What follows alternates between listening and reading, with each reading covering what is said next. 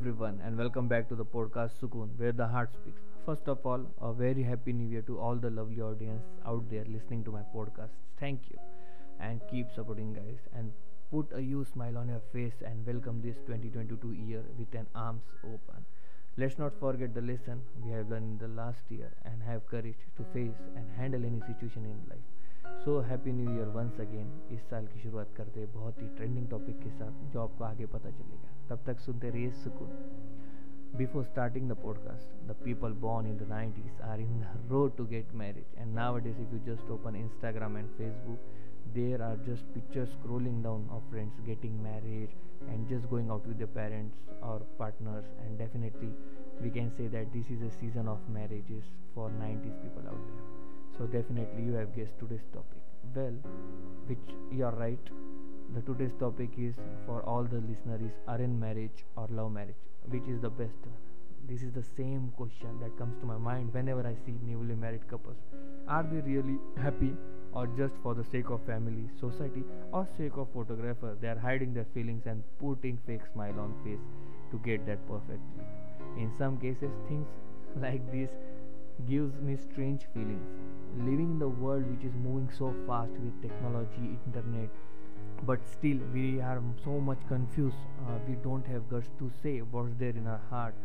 When uh, means what we like what we don't like in front of our parents or in front of society. Coming back to the old generation that people used to fix marriages without the concern of their child. Yes without the concern of their child. No matter whether it is a boy or a girl they just have a small meeting and fix the marriage and directly inform their uh, son or daughter that the marriage is fixed and without any doubt the people used to carry out such marriages. Many things have changed. Firstly it was not even possible to go to groom's house before marriage but today there is a pre-wedding shoots. So all the barriers are getting down one by one and i'm proud of such things. Or some of the brides have courage to say and i respect them. Our parents marriage was just an adjustment they have made in their life. Whether it was pressurized by their parents or they don't have any choice or guts to say the things, this is the fact almost in most of the family. If we look around in our relatives, there are most of the families that are pressurized or that were pressurized to do the marriage without their consent. Now, coming back to our topic, arranged marriage or love marriage, which is the best one? First of all uh, this is all my views. Uh, these are not uh, these are not the facts. These are my views my opinion. If you have your own opinion that's good and best.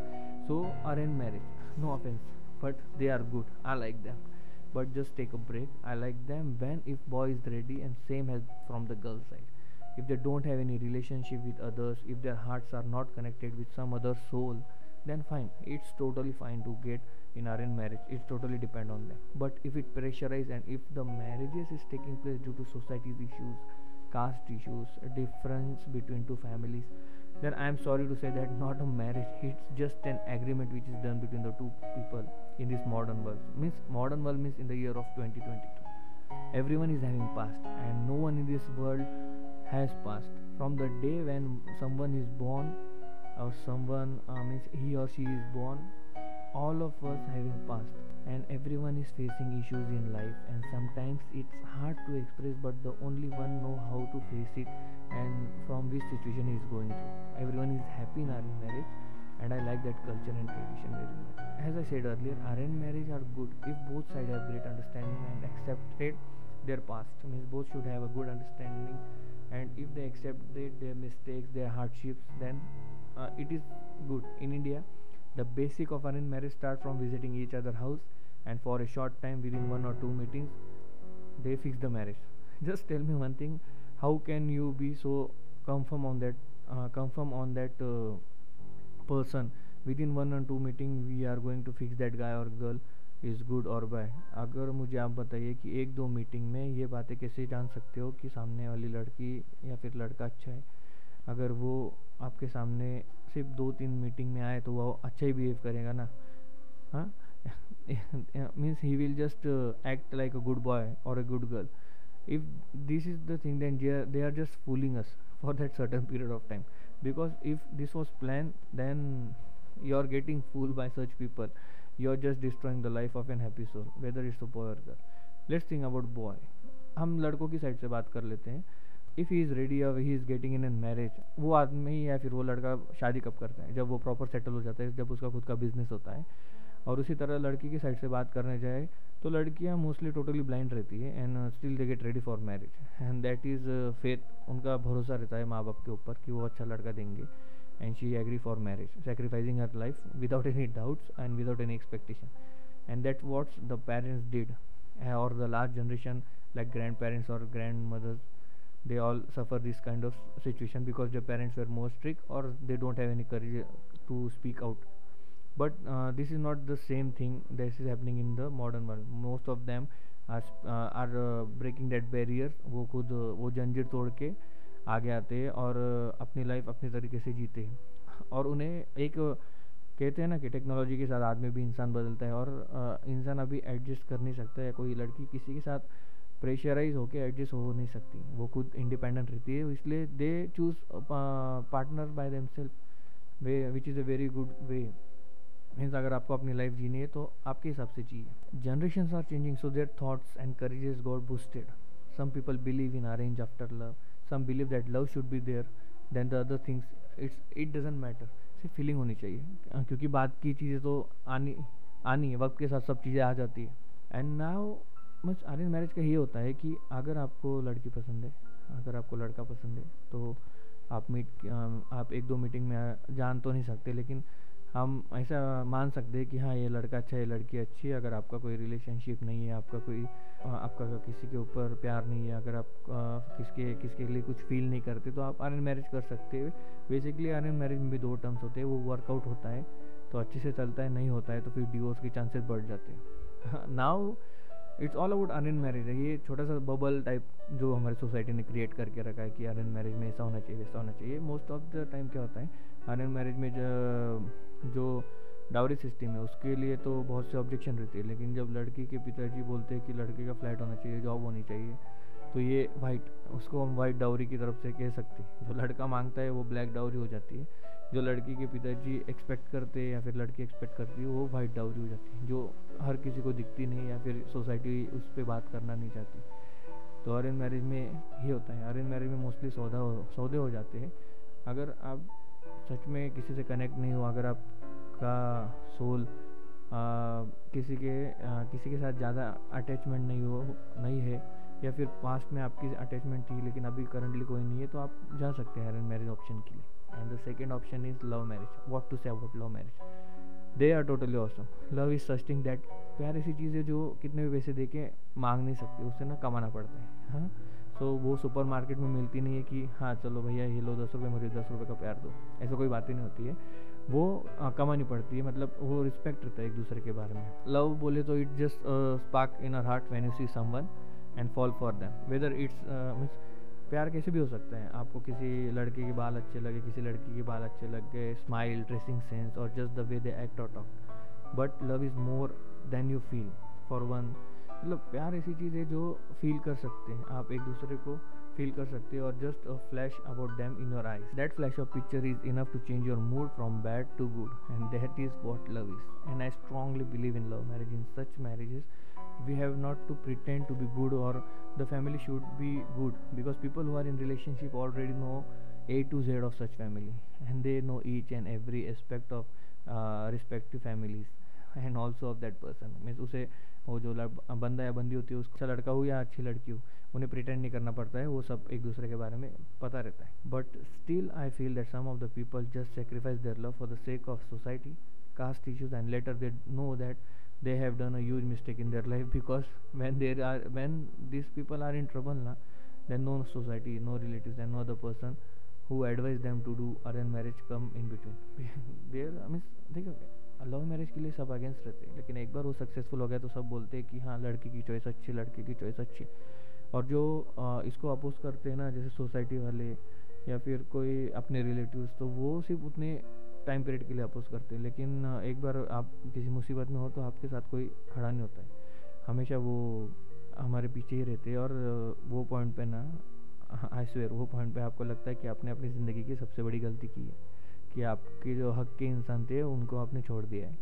क्योंकि यही लोग, क्योंकि एक मतलब जो हक का इंसान था, उसको आपने छोड़ दिया इन लोगों के लिए। और वो सबसे गिल्ट वाला पॉइंट होता है अपनी लाइफ में। और तभी आपके लाइफ में सेल्फ रिग्रेट और गिल्ट रहता है। तभी आप ऐसे खुद से बात करते हुए, तभी आप खुद से इतनी बातें करते हैं कि क्यों हिम्मत नहीं दिखाई मैंने उस दिन? शायद आज मेरा दिन में ये सिचुएशन नहीं आती। अलग अलग, आज मेरी कंडीशन अलग होती।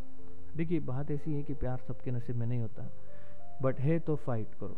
अगर फाइट भी नहीं कर सकते तो वो प्यार के साथ। और लास्ट में रोने से कुछ फ़ायदा नहीं होता है, क्योंकि एक हॉलीवुड इंटरव्यू में मैंने पढ़ा था कि if you are lover then you should be a fighter and if you are fighter then you should be a lover ये सबसे बड़ी लाइन जो मैंने एक हॉलीवुड टॉक शो में देखी थी कि if you are lover then you should be fighter and if you are fighter then you should be a lover because without fight the love is nothing it is not love so कुछ लोग होते हैं कि बाद में रोते हैं, लेकिन रोने से क्या फ़ायदा? अगर आप टाइम पे फाइट नहीं कर सकते अपने प्यार के लिए, अपने लाइफ के लिए। क्योंकि करंट सिचुएशन देखिए तो लाइफ ना अनप्रेडिक्टेबल है। ये कोरोना की वजह से लाइफ अनप्रेडिक्टेबल हो गई है और लाइफ ह्यूमन बींग की बहुत रिड्यूस हो गई वैसे भी पच्चीस, छब्बीस साल चले जाते हैं पढ़ाई में और अगले साल जाते हैं अपने पाँच छः साल जॉब में सेटल होने में, बच्चों की पढ़ाई में। इस तरह आगे पच्चीस, छब्बीस साल निकल जाते हैं और उसमें उसमें इतने में रिटायरमेंट हो जाती है। साठ के बाद आप रिटायर हो जाते हो और फिर कुछ नहीं। वही पार्क में जाना, बैठना। तो लाइफ के पच्चीस, छब्बीस साल तो हम पढ़ाई में निकाल देते हैं। बट अगर यही आगे आगे, अगले वाले पच्चीस साल आपको आपके सही पार्टनर के साथ मिल गए तो आपकी लाइफ बदल भी सकती है। ये सबसे बड़ी बात होती है। और बात करें तो जो लोग आपको लव मैरिज के लिए अपोज करते हैं, वो सोसाइटी के लोग हैं। और रियलिटी फेस किए जाए ना तो आ, ना हमारे माँ बाप हमारे साथ रहने वाले हैं ना सोसाइटी वाले लोग हमारे साथ रहने वाले हैं ना रिलेटिव्स रहने वाले साथ में। अगर कोई हमारे साथ रह सकता है जो आ, हमारे साथ रहने वाला है वो है हमारा पार्टनर जो आपके साथ आ, हमेशा रहने वाला है। क्योंकि जो इंसान धरती पे है आज आज नहीं तो कल उसको जाना है और ये रियलिटी इसको कोई बदल नहीं सकता। इसलिए आपकी लाइफ में आपको समझना है आपको पसंद करना है कि ये पच्चीस साल आप किस इंसान के साथ गुजारना चाहते या फिर ये पच्चीस साल भी आप वैसे ही वेस्ट करना चाहते हैं, जैसे आपने अगले स्टार्टिंग के पच्चीस साल अपना करियर डिसाइड करने में लोगों की सुनते गए और अपने करियर की लगा ली। और बात कैसे होती है कि लव मैरिजेस मोस्टली कैसे दस में से दो लव मैरिजेस फेल होते हैं, लेकिन आठ सक्सेसफुल होते हैं। लेकिन बात दो लोगों की होती है। दो दो लव मैरिज जो अनसक्सेसफुल हुए हैं, उनकी बात होती है। आठ जो सक्सेसफुल लव मैरिज हुए उनकी बात कभी नहीं होती हमारी सोसाइटी में, देखो। और मैं इसे मानता हूँ कि आजकल के पेरेंट्स बहुत मॉडर्न हैं आजकल के पेरेंट्स वेल एजुकेटेड है।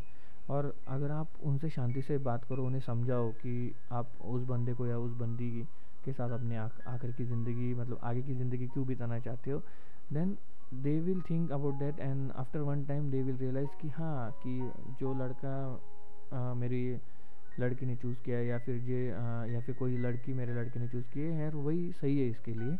जो ये, क्योंकि बात कैसा है, शादी आप लोगों को करनी लाइफ आप लोगों को निकलनी फैमिली आप लोगों को बनानी तो दूसरों का क्यों इतना सोचने का? देखो, बात किसी कोई भी माँ बाप अपने बच्चों के बच्चों के लिए परेशान रहता है, हमेशा।